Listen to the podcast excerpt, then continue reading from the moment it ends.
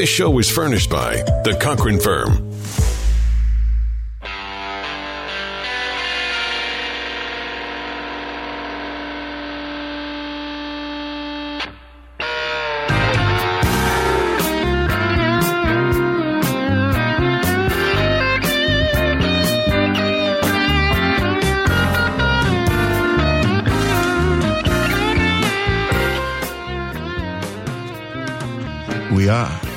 AM 790 Talk Radio.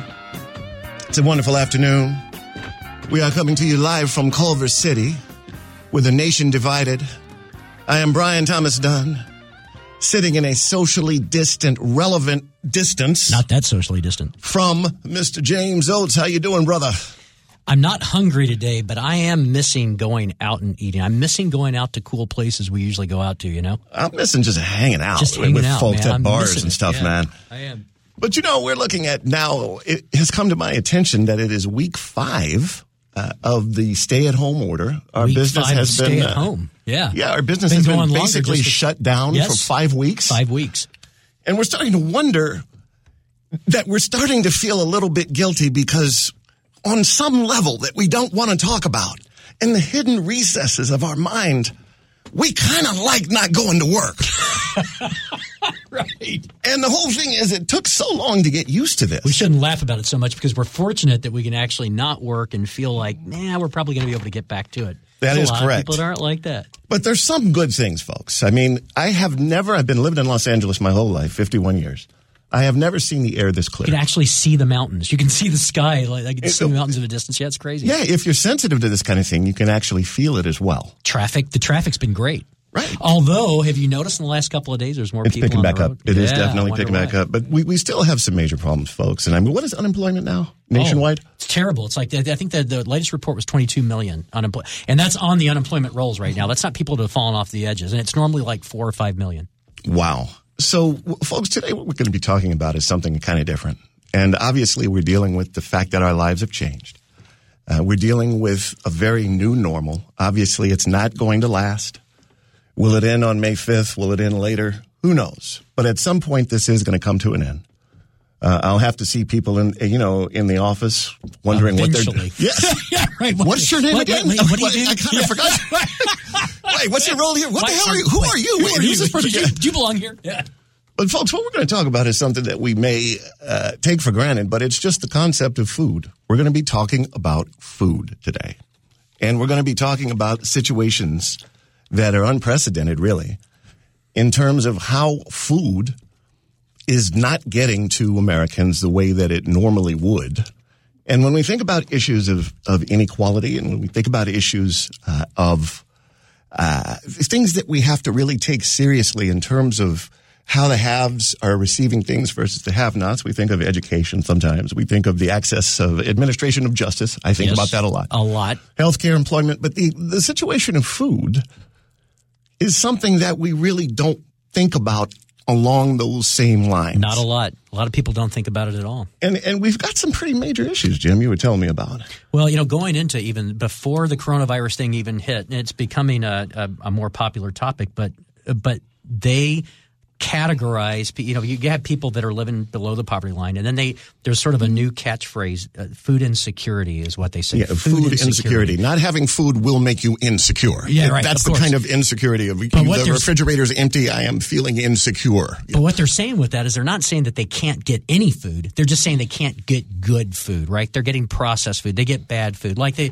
the examples they draw are places like Queens, New York, where they don't have in Queens. There's like no big grocery stores. There's not a Whole Foods or anything Right. like that. It's lots Right. of little corner markets that just have like cans of beans and miscellaneous stuff and lots of processed food. So they call that food insecurity. Well, before the coronavirus, before this even started, the numbers they were talking about, like 37 million Americans living in areas of the country where they are food insecure, right? Or they have Right. food insecurity. Right. And th- this has created some other problems, folks. And when we look at what's happening with the economy, uh, we're dealing literally with unprecedented levels of unemployment right now. I mean, this is just way off the charts in terms Great of Depression. anything that, yeah, that we thought was Back at level, it's at the level they're saying right now, but it is at the level that it was during the Great Depression. Wow. Yeah. And so when we think about that, we're also thinking about basic things. Uh, there are many areas of the nation, thankfully California has not risen to those ranks yet, but where They're simply not able to get the food. And it's not that the food is not there. It's that it's not being able to be processed. Yeah, Now, the, food, the food's in the farm. Like the farmers have the food. The, the, there's the still the cows there. The chickens are there. Right. But it's not getting to people. And when we think about the agricultural injury, uh, industry, I mean, we we don't really, as Americans, think about how that food gets to Ralph's or how it gets to Vons. But there is a very complex web of systems that cause that to happen. I mean, you have the farmer where it starts, and the the number of farmers uh, right now is around 125,000 in California. But then you have this other element called the food processor. And the food processors take what is given to them by the farmer in the form of a an animal that is dead, Right. and they turn it Or, into or vegetables or whatever. Yeah, they package it. Right. And they turn it into something that you can buy at Ralph's. And there is a comparatively small number of these individuals, just in terms of the system, the way that it works. And what happens, Jim, when a food processing plant has some infected workers? Well, you know, like you you were looking, you drew you drew this number up earlier, Brian. You're the one that, that found this. The number that just in the state of California alone, right? That, that we have like six thousand. It's like five, yeah, 5,800 5,800 meat processing and, and packaging employees in the state of California. versus 125,000 farmers. 125,000 farmers and ranchers in the state of California. So that's the bottleneck. That's the place where if you're going to have a problem in that food chain, that's probably where you're going to have it. So we're seeing some shocking numbers, folks. Millions and millions of gallons of milk are just being spilled away, wasted. Mm-hmm. There are hundreds of thousands of tons of meat and poultry And vegetables of all different varieties. Yeah. that are just not going anywhere at Yeah, all. have to be destroyed. They're- Cro- they're destroying. Like, there's nowhere- crops, right? yeah. Yeah. And, And- for lots of different reasons. But the point is, the food is getting destroyed basically, and it's not getting to people who need it. There is no one to process it.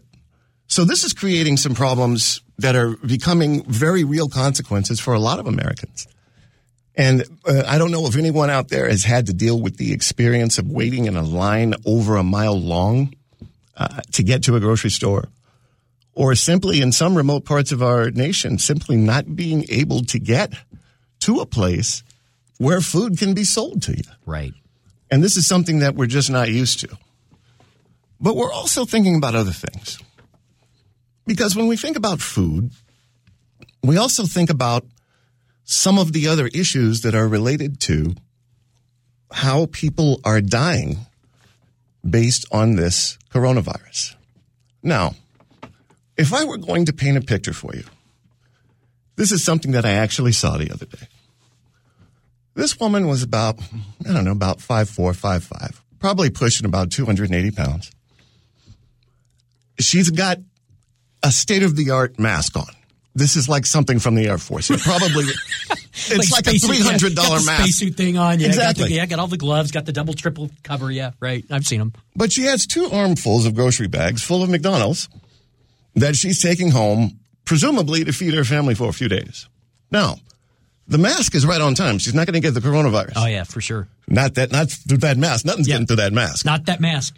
But what is really happening with regard to those two armloads of McDonald's Right. that she's taken to her folks? Yeah. Now, we have really started to really understand not just how people are getting this virus, but how people are dying of it.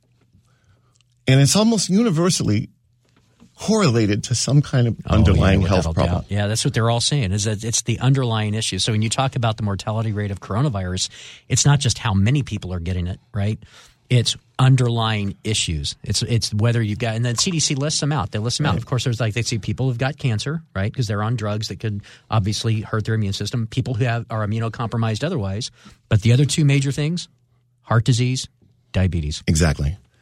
And when you start thinking about these other things, as our analysts are de- determining things based on the patterns that we're seeing in terms of who's showing up at the hospitals, who is unfortunately perishing, we're starting to see that certain things that have been replicated in terms of the underlying health problems are making their way into the individuals dying uh, of coronavirus. And we're talking about people who are suffering from hypertension, people who are suffering from diabetes, Right. people who, uh, in my case, that are cancer survivors we're going to be looking at some of these issues, folks, and we're going to be talking about what is very pressing in terms of how we have taken for granted the way that we have processed food, and there's so many things that we have accepted that are actually working to end our lives as Americans. And we're going to open up the discussion when we come back, folks. This is a nation divided, and we're going to be right back.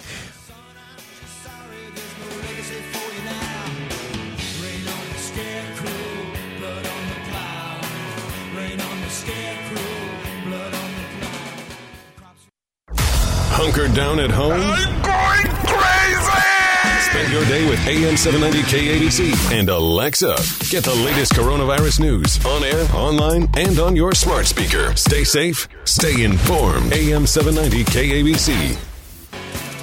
Scarecrow on a wooden cross, blackbird in the barn. 400 empty acres that used to be my farm. Welcome back, folks. We are AM 790 Talk Radio. This is a nation divided, coming to you live from Culver City in week five of this strange world that we are in. I am Brian Dunn, sitting across from my best friend, Mr. James Oates. And as we start talking about issues related to food, uh, this is how I want to discuss this, folks.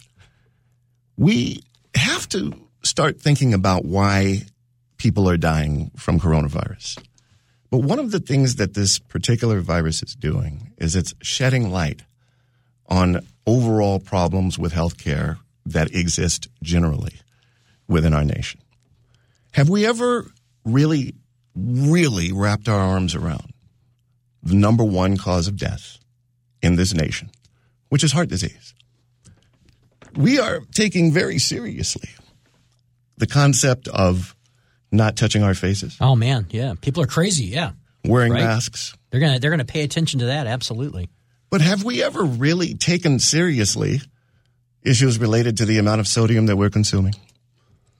Issues related to the amount of sugar that we eat as a nation compared to every other nation? And when we start seeing basically the evidence of all of these things, we're seeing that coronavirus, by and large, it's not taking us out as Americans in isolation it's taking us out in conjunction with some other things. Well, it's like the thing we were talking about before, Brian. So, like I said, it doesn't take a rocket scientist to figure this out. So we know that that's been reported very widely that that populate peoples of color primarily, but you know we're talk, probably talking about people that are coming from less affluent places, you know, impoverished places in the United States. They're dying from coronavirus at higher rates, right? And it's like two to three to four times the rate, right? Well. You go to those same places, you look at those same populations of people, people of color, they have two to three times the rate of heart disease and diabetes, right? Right. And so then the CDC comes out and says, well, one of the reasons that people die because they get the coronavirus is because they already had diabetes or heart disease. So it doesn't Right. take a rocket science to figure out that what it ultimately is is it kind of comes back down to what amounts to you can call it lifestyle some people call it that but there's a different way of looking at it and that's the food insecurity thing the idea that people don't have the choice And we're going to be dealing with some different uh, consciousness, uh, consciousness raising modalities. i mean the thing essentially with, is with regard is to how we're going to look at food and how we're going to make food. Because what's going to happen is once there's a shortage and, and once people are really realizing that life is not normal, there's going to have to be a call for change. But the issues, folks, that I want to talk about are have we taken food for granted? Have we taken the effect of what it is that we eat on our overall health for granted? Is this something that we have yet to analyze? And if you'd like to join the discussion, folks, we'd love to hear from you. You can reach us at 1 800 222 5222. 1 800 222 KABC. And this is the issue. Should we look at food and what we eat as seriously as we're looking at social distancing? Should we look at it as seriously as we're looking at how important it is to wear a mask or how important it is to stay at home and not be around others? Because in reality, is coronavirus the virus? Is all of this COVID 19? Is it just merely shining a light on some of the pre existing problems that we have already had as Americans? in terms of our approach to nutrition, our approach to healthcare, and all of these other things. What do well, you think? Well, the whole thing is that that coronavirus is revealing a lot of fragility in our system. It, it, doesn't whether it's it's the our economic system, right? You look at the economy as a whole, or you look at industry, you look at the way we do things. Food distribution here Right. obviously is is starting to show itself. We see it in the grocery stores. You don't have to Right. read all of these reports to see that it's had a real effect. But but coronavirus is, is bringing all of that to light. The question I kind of come back to is this thing of it's almost like a moral question, really. You got to ask yourself. So if we have food being distributed the way that it normally gets distributed, but kind of really by a, a select group of Right. few people Right. that have managed over the many decades to make our system more and more efficient, right? Right. They've they've streamlined it. Now what that does is that increases profits. That makes it so that food only flows certain ways and only to certain places. We got a Whole Foods down the street. Right. We live in the west side of Los Angeles. We can go down to Vons Pavilions if we want, or we can go over to the Ralphs, the really nice Ralphs, or we can go to Whole Foods. And there's going to be basically food there that is Pretty much- specifically uh, designed to to uh, relate to a sodium free diet, And or you're not sodium be- free, but just reduced You're going to get the best of the best. You know, All you're going to get things. that when your vegetables are sitting there, they're going to be the freshest vegetables, and we're going to have the nicest cuts of meat, and it's going to be packaged the best. Not everybody in the country gets that. And so, folks, this is the kind of thing that we like to talk about because we talk about some uncomfortable subjects uh, on the show. And we've never really wrapped our arms around the concept of what it is that we're eating and how the type of food that is in our diet, uh, how that has affected uh, overall uh, issues related to our life expectancy and our lifespan.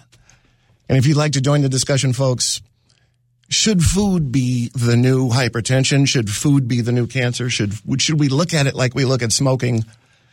Should we really consider our diet in terms of how it can increase uh, our lifespan simply by thinking about some critical issues that we haven't thought about before? If you'd like to join the discussion, you could reach us at 1 800 222 5222. 1 800 222 5222.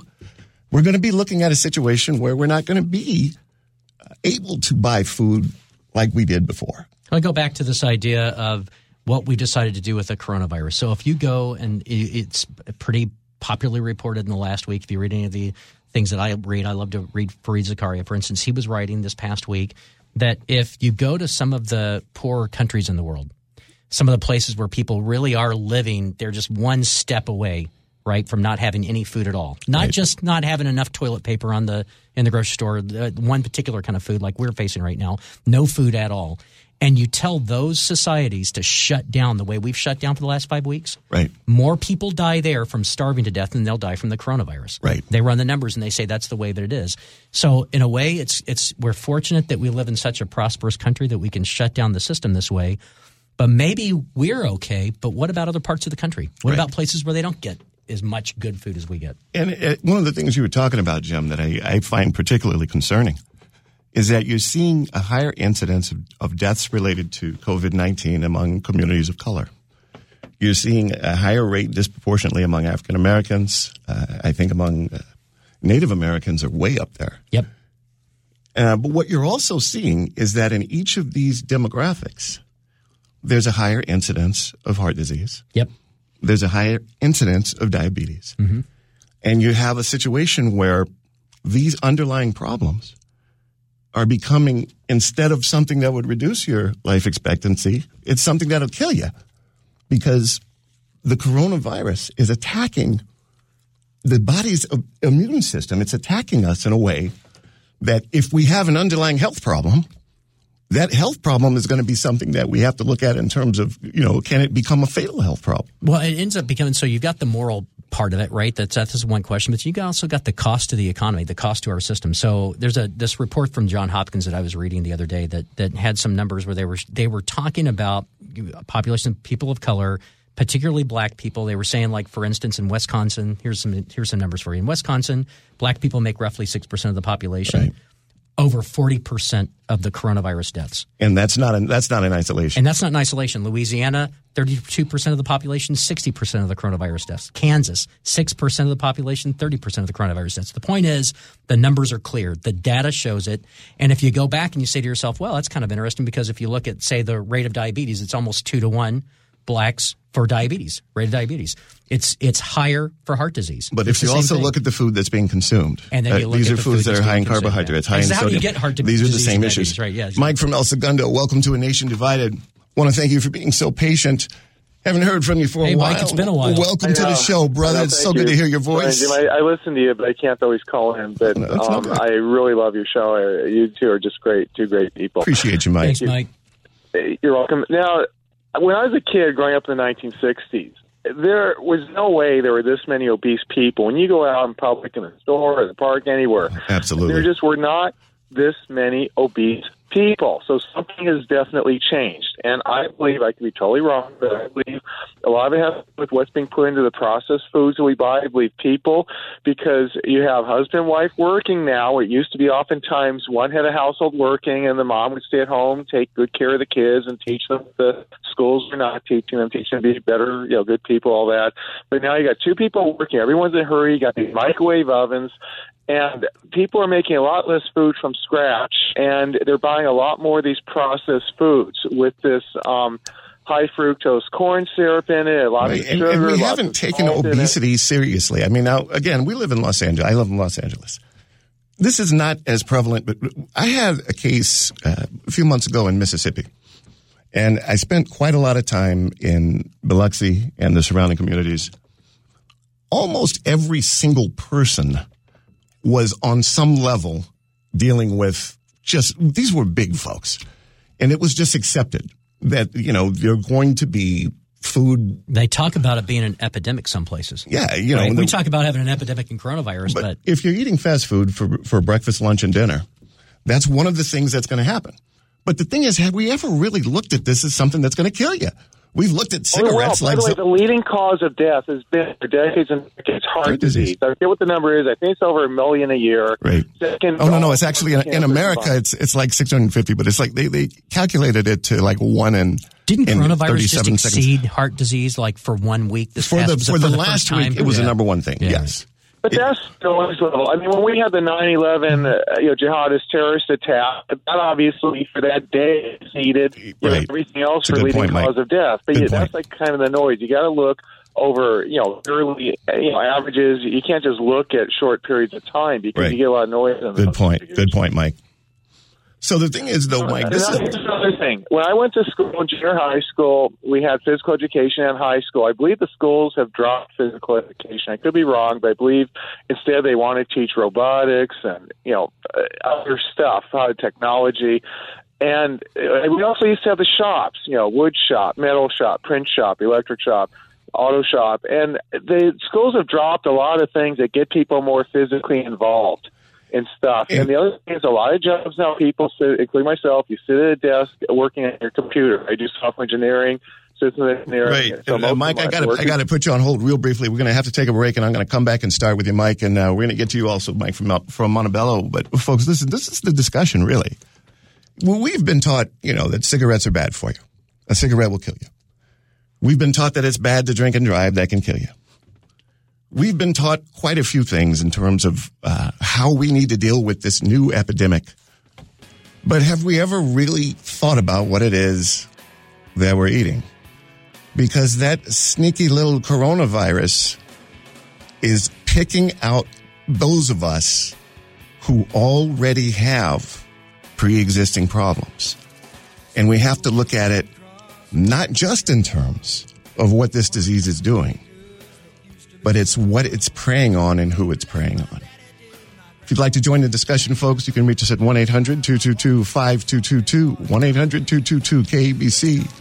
We're going to be right back after a short break, and we're going to really get to the bottom of what is killing us. We'll be right back, folks.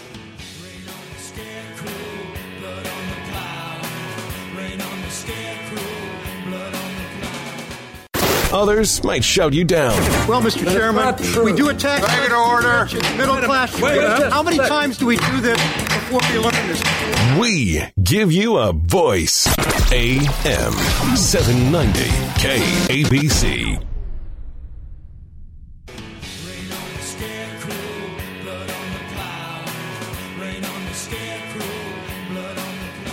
Welcome back, folks. We are AM 790 Talk Radio KABC. You are listening to A Nation Divided. I am Brian Dunn. My best friend, Mr. James Oates, coming to you live from Culver City as we wade into week five of this surreal existence that is marked by social distancing, wearing masks, not touching each other, not talking to each other. And we're looking at the numbers, and this is no doubt something that we have to take seriously. Coronavirus, uh, COVID 19, is definitely no joke. It's definitely something that we have to take seriously. But when we look at the numbers, I think that the most stark statistic that that Jim read to me was that only 8%, that is 8, 8 out of 100 of the people that have died from COVID-19 Do not have an underlying. do not have an underlying Yeah, the vast problem. vast majority, and we know that, right? The vast majority of people that die from coronavirus had some kind of underlying health condition that led to that. So should we be focusing only on the coronavirus? Or should we be focusing on the health condition that is associated with the coronavirus? And see, I got to I got to keep going back to the same thing though, Brian. Coronavirus is highlighting this, but but it, to put it simply, I don't think anyone could argue with this. When you got food that's in the fields, when you've got cows and chickens that are waiting to be taken to the processing plants, and you've got milk that's being dumped out into ditches, something's wrong. Right. Especially when there are people who need the food. It'd be one thing if everyone had plenty of food and there was no one that didn't need any food. Right. That'd be one thing. But if people need the food and it's being dumped out, something's wrong with our system fundamentally. Some somehow our distribution chain is jacked up, and, And- coronavirus is just highlighting. it. And the reason why that's happening is we've been motivated by the profit motive, and profit motive says make as much money Right. as you can with as little expenditure as can as you can. You got a moral issue, and then you got a financial issue. So, like you say, okay, fine. So the profit margin, got it, get that. You're going to make more money. That's how our system works. But then all of a sudden, when it comes back around, and there's more ICU beds being taken up, then you know, basically, in other words, we don't, we can't go to get a bed at the ICU because you've got people with underlying conditions that got those underlying conditions because they were essentially eating bad food, right? They were not getting access to the same kind of food we get. That ends up becoming a financial problem. We end up having to pay for it in the back end. We pay for it one way or the other. So, folks, what should we be focus on? Focusing on as we now are dealing with this pandemic? Should we be focusing on all of the issues related to COVID 19, the distancing, the masks, the shutting the businesses down? Or should we also be looking at some issues that we take for granted? The fact that we eat fatty foods, the fact that we have problems with diabetes, the fact that we have so many issues related to the consumption of foods that are just going to raise our blood pressure, that, that are just not going to be healthy for us. And is this something that we should take seriously? You can reach us at 1-800-222-5222. Mike from El Segundo, we're going to put you on a brief hold. And we're going to switch to Mike from Montebello. Mike, I want to thank you so much for calling A Nation Divided. Welcome to the show. We are dying to know what you think, brother. Uh, hello, gentlemen. Yeah, all I can hear uh, between in between the lines of what you're saying is nanny state, nanny state, and uh, basically it sounds like you're afraid of the free market system, and you think that a nanny state will better manage how we um, process, uh, produce, and distribute food, and and who gets to eat it and who doesn't. Now, the affected groups you've been mentioning, African Americans and others, have had at least 50 years of government and other agency information on proper diet, and for the most part have chosen not to follow it. You know, generally speaking, and have chosen not to teach their children proper diet. So, And- what's the government Mike- to do? come in and force them to eat what they want them to eat to be healthier? I don't think that's a solution. All right, Mike. I If I can, if I can, if I can ask you to pause briefly, uh, I agree with most of what you've said, except for the part about the managed state thing. Now, you don't necessarily have to impose the governmental will into a situation like this to raise the public awareness as to what the problems are. I also wouldn't disagree with you uh, with regard to the fact that in many communities of color, there just hasn't been the same level of education with regard to diet and nutrition. In many ways, we've been too worried about getting jobs, getting an education, avoiding the prison industrial complex. Certain things that face communities of color have taken precedence, but you're absolutely right. I guess my real point for you, Mike, is this. Let's just say the past is the past and we're going to move forward as a nation. Do you think that perhaps we are putting so much attention in isolation on this virus, and we're putting so much attention on how to handle this virus that we're not really thinking about the underlying problems that make so many of us more susceptible to this virus?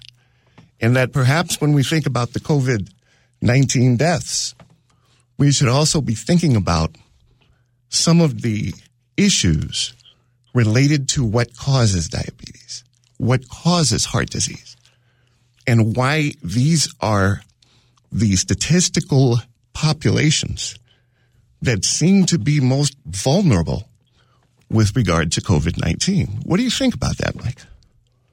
Well, my answer is uh, no. I don't think we're putting uh, so much information on one and not the other. I do think we're putting too much information on a virus that's no more deadly than auto accidents overall or the seasonal flu or H1N1. I do think that. I think we need to treat this the way we've treated other viruses treat the influenza virus every year.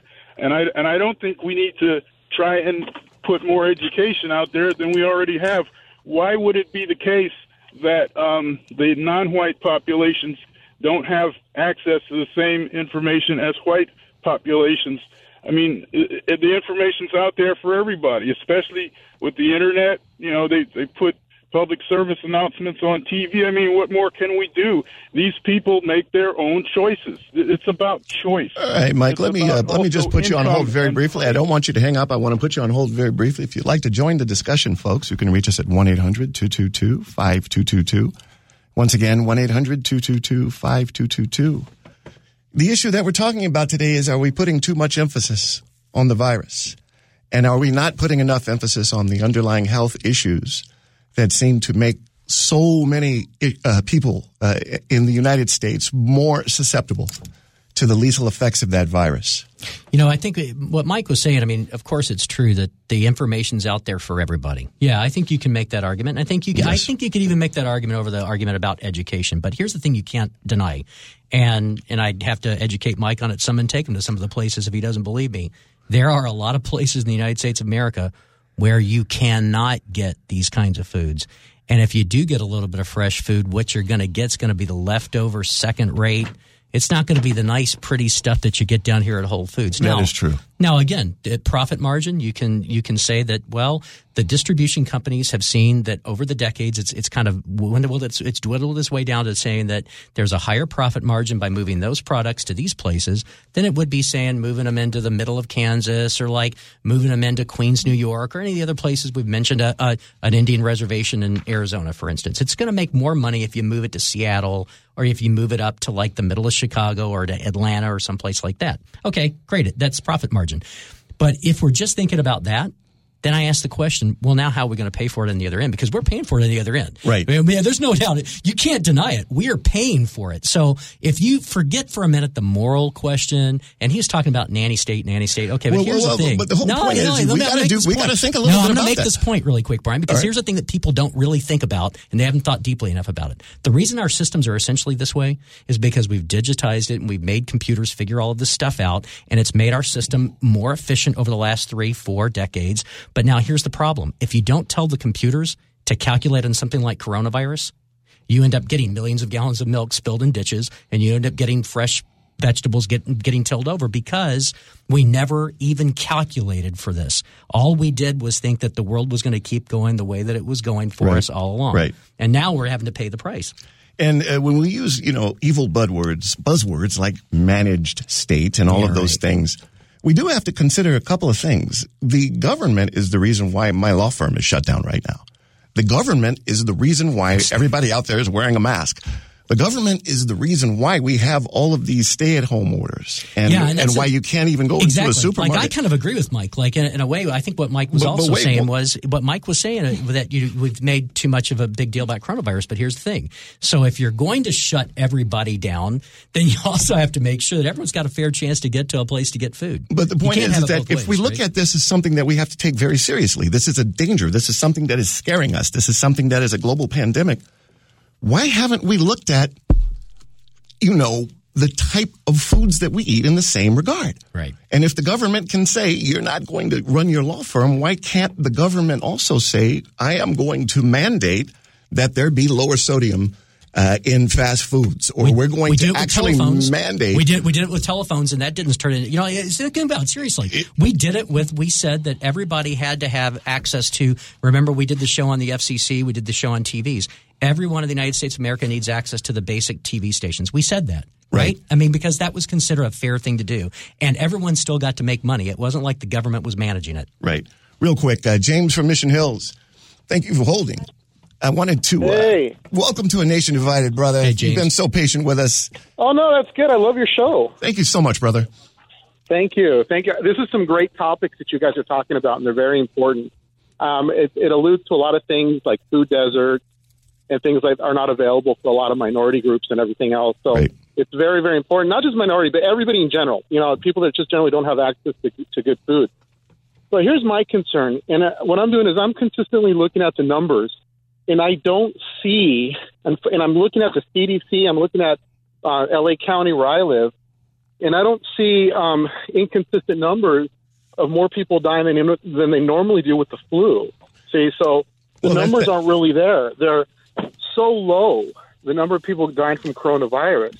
But my my biggest concern with everything that's going on, you know, the government shutdowns and what are potentially violations to the Constitution is how do we know what it's going to look like next year if right. there's forced right. vaccination? Like vaccination saying, is yeah. one of the Very most controversial point. issues that a lot of people have because right. it goes along with the Constitution. Like with these shutdowns that we have, you know, um, is it necessary? And it's not being asked by the media, not even on the radio. In, and as much as I listen to this station and, and many others, um, the, the big question is will we have a choice to be vaccinated or not? Because that's a very good point. A constitutional necessity that goes back to the foundation Absolutely. Country, James, I got to put a bow on it right now. I want to put you on hold very briefly. My producers okay. are telling me we got to take a short break, but we're going to get to you right after the break, folks. If you'd like to join the discussion, we're looking at what should we be focusing on.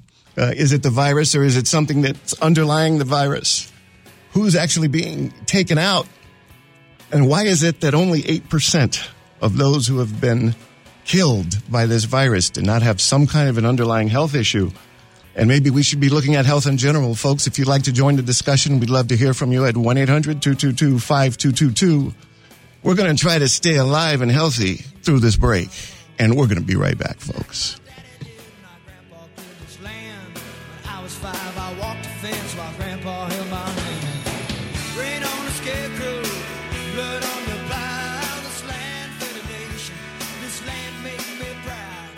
In the CDC recommended 20 seconds it takes to wash your hands, you can learn a lot. Fast talking and right. The Ben Shapiro Show. Afternoons 3 to 6 on AM 790 KABC.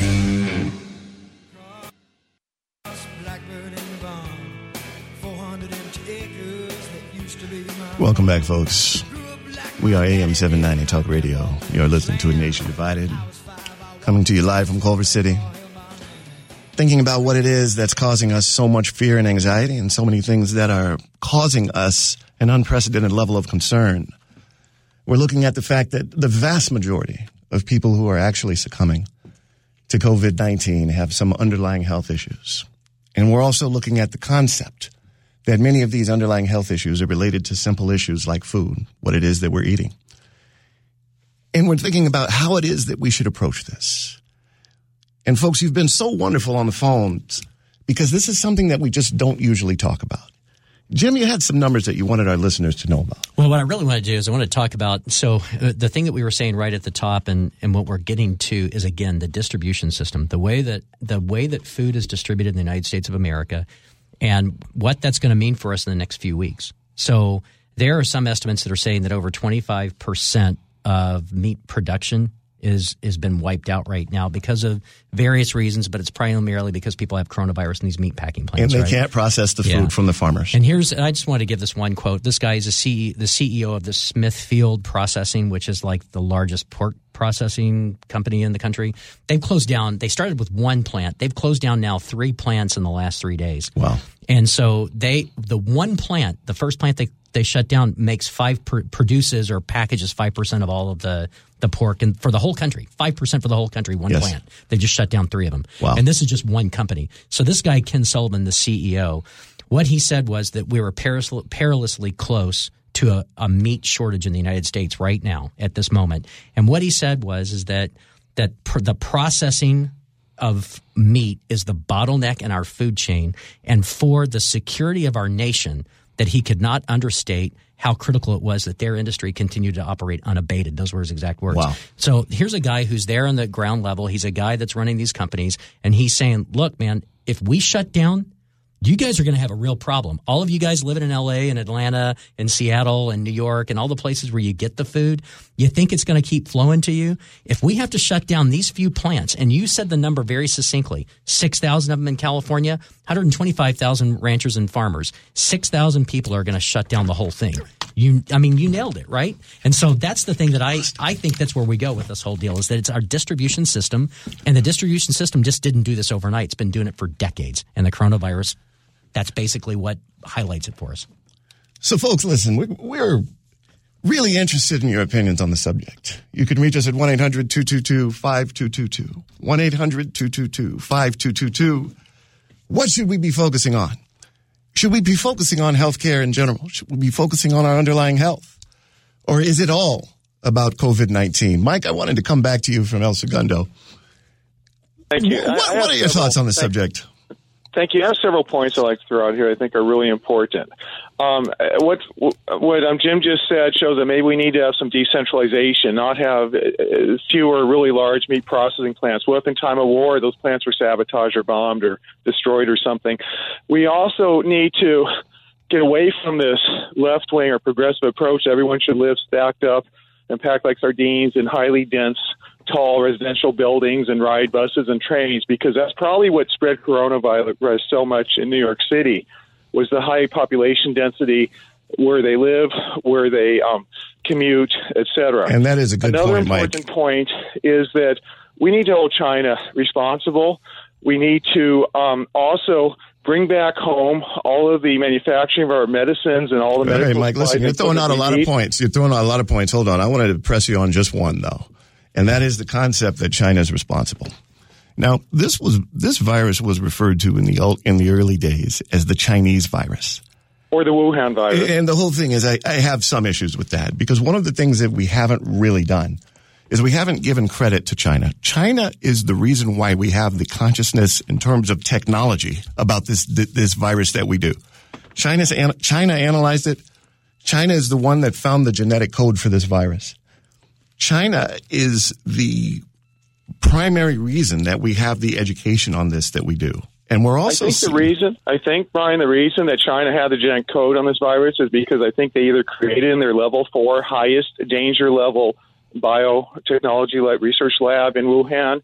They may have either created this or they obtained it and they were researching it. They probably had the genetic code before it got released, either by accident or on purpose.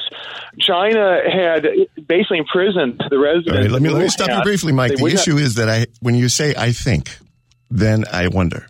When you say you think, is it based on what is it based on exactly? Okay, first of all, China was withholding a lot of information. They're really secretive. They would not let American researchers and investigators come in to find Wuhan to find out what was going on. You know, they're a communist dictatorship. My God, I mean, they they were arresting people who knew what happened. They were arresting them and making them disappear, never to be heard from again. All right, let me Yeah. let me let me pause you briefly, Mike. I know you had one more point. We're going to get right back to you, James from Mission Hills. Uh, let us know what you're thinking, brother.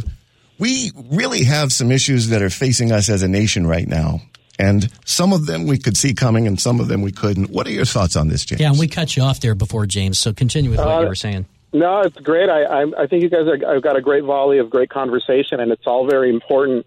I wish we had more time for that. But, you know, and I actually do work in South LA, so I, I see the food shortages there and environmental issues, a lot of urban squalor, overbuilding of housing, o- o- over urban development. Would you mind And telling our desert. listeners what you do uh, for a living, James? I'm a college professor. I actually teach history. Oh, good for you. And Thank you. Yeah, yeah, I do. I'm a community college professor. We've gone online now and everything. So you know, I I, I enjoy it. I love it. I do I do it, and uh, we you know we're still making the best that we can. But here's the thing that I tell my students again, and I kind of alluded to Benjamin Rush, one of our forefathers in the American Revolution. And one of the biggest questions is our constitutional rights. As we know throughout the country now, in these days, today, yesterday, there's been a lot of public protest about the closures of major businesses in major cities, and we're and we're teetering on whether or not, for example, Gavin Newsom, our governor, uh, is doing it legally or violating the constitutional rights or any other types of public quotas. Um, so I know this is In very what new. way exactly, is- James, would you say that uh, our, our governor has has uh, Im- impinged on a constitutional right? Well, there's nothing in the Constitution that says people cannot congregate in a time of illness. You know, you have to have very careful. There's nothing in there, so Right. you have to look what's there and what's not there as well. And this is So and this comes from a very argument. broad. It's, it Right. comes from a very broad set of like rules that say that the governor can kind of make some of these laws, The- but the laws aren't explicitly stated this way. But yet. they're supposed to be emergency. Let me just ask you this one question, James. If these issues will save lives, I mean, if the governor's actions, they, they may be deemed draconian by some, but if, if it is determined that they will save lives, is that something that should not be? I mean, shouldn't that be the most important consideration? Your question is very important and it deserves an important answer. So I'm going to have to say that still, as I said earlier, the numbers of people dying are not consistent with the regular flu. The numbers with regular flu are higher. You can't change statistics. You got to see how all as a whole of what's happening. Well, that- in this last week, though, James, COVID passed. I'm yes. sorry. Oh, wait, in this last week, I just want to correct you on one thing. In this last Uh-huh. week, the numbers for COVID nineteen have been higher than the regular flu. But you're on it. You're on the right track. Please continue, please, brother. And and I don't want to talk from a form as a, as a doctor, respectively. I'm not going to. There is in the health movement questions as to whether or not how many of those people were vaccinated for the flu. Right. And here's my punchline question that I said earlier.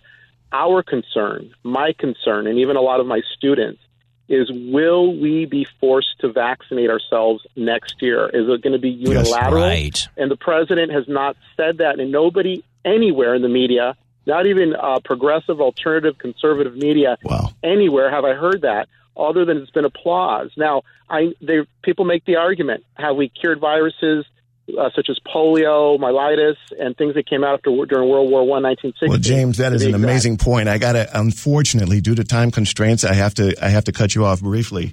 Uh, Mike, I want to thank you for all your wonderful input from El Segundo and Mike from Mission Hills. I We're think gonna- James was kind of getting at it, though. I mean, how's this thing going to wind up? And is it going to be a, a a constitutional question as to if you're being forced to be vaccinated or not? And that's an incredibly big issue. In fact, we could probably, James, uh, if you want to check in next week, we probably could devote a substantial part uh, of a show to that because the issue really is that.